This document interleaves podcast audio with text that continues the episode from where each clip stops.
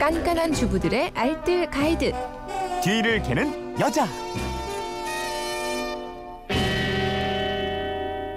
예, 알아두면 요긴한 생활 정보가 있습니다. 뒤를 캐는 여자 오늘도 곽지연 리포터와 함께합니다. 어서 오세요. 네, 안녕하세요. 아빠? 오빠? 야, 그거 목소리가 그러게요. 적당히 느끼하네. 좀 더 끈적하게는 못하겠더라고요, 저는요. 네, 휴대폰 뒷번호 6331님이 네. 치약에서도 가습기 살균제 성분이 나왔다고 하니 음. 지금까지 써온 것은 그렇다 쳐도 앞으로 어떤 치약을 써야 할지 난감합니다. 치약에 들어가는 성분을 캐주세요. 성분표를 봐도 모르겠어요 이러셨는데 네. 치약의 난입니다. 예, 오늘 치약에 대해서 한번 알아보죠. 치약 누구나 하루에 두 번 이상은 사용을 하잖아요. 네. 건강에 영향을 주지 않을까 싶어서 저도 이번에 좀 관심 있게 찾아보게 되던데요. 이거 뭐 소금을 빻아서 써야 하나 이런 생각도 들더라고요. 음. 먼저 치약의 성분부터 좀 살펴드리겠습니다. 일단 특별한 기능을 가진 치약을 제외하고는 대부분 공통적으로 연마제, 보존제, 습윤제, 방향제가 들어가 있어요. 네. 이 중에서 연마제는 이게 치약에 가장 중요한 역할을 해주기도 하는데요. 그러니까 연마하는 기능, 그러니까 겉면을 물리적으로 미세하게 깎아내는, 닦아내는 역할을 해줍니다. 네. 보존제는 방부제의 역할이잖아요. 음. 치약이 곰팡이나 박테리아가 생기는 걸 막기 위해서 사용되고 있고요. 다음으로 습연제는 그 치약이 젤 상태잖아요. 네. 이런 형태를 유지하기 위해서 그 안에 물을 붙잡아 두는 역할을 이 습연제들이 해줍니다. 음. 그리고 마지막으로 향이나 소비자 취향을 맞추기 위한 방향제들이 있는데요. 네. 그 방향제의 종류가 워낙 다양해서요. 치약의 음. 종류도 많을 수밖에 없는 거고요. 네. 이런 역할들을 위해서 문제가 되는 원료들이 사용되기도 하고 이러는 거잖아요. 네. 그러니까 성분 표시에 뭐 연마제, 보존제 이렇게 설명이 돼 있으면 좀 편하잖아요. 네. 근데 대부분 원료명으로 표시가 돼 있어서 이거 뭐 봐도 모르겠다 이런 얘기가 많이 음, 나오거든요. 음. 그러니까 내가 먼저 사용하는 치약에 함수 이산화 규소, dental type 실리카, 탄산 칼슘 이런 게 들어가 있으면 이거는 연마제입니다. 네. 그러니까 내 치약에 연마제가 들어가 있구나 이렇게 생각하시면 되겠고요.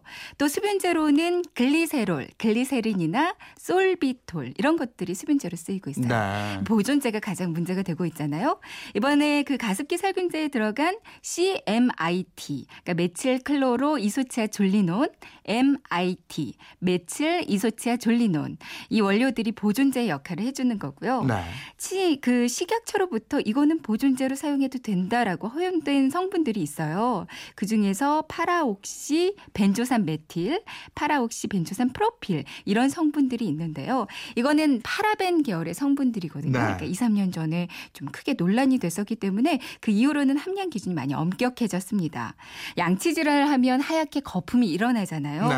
이거는 그 합성 계면 활성제가 들어가 있기 때문이거든요. 음. 그러니까 주로 SLS, sodium lauryl sulfate나 SDS, sodium dodecyl sulfate 이런 것들이 들어가 있으면 아 요거는 계면 활성제가 들어갔구나 이렇게 보시면 어. 되겠어요. 이 불소도 치약의 중요한 성분이잖아요. 네, 맞습니다. 불소는 치아 표면의 소독과 방어막을 형성하는 데도 도움을 주거든요. 네. 그 불소 성분으로는 플루오린화 나트륨, 일불소 인산 나트륨 같은 게 사용이 되고 음. 있어요.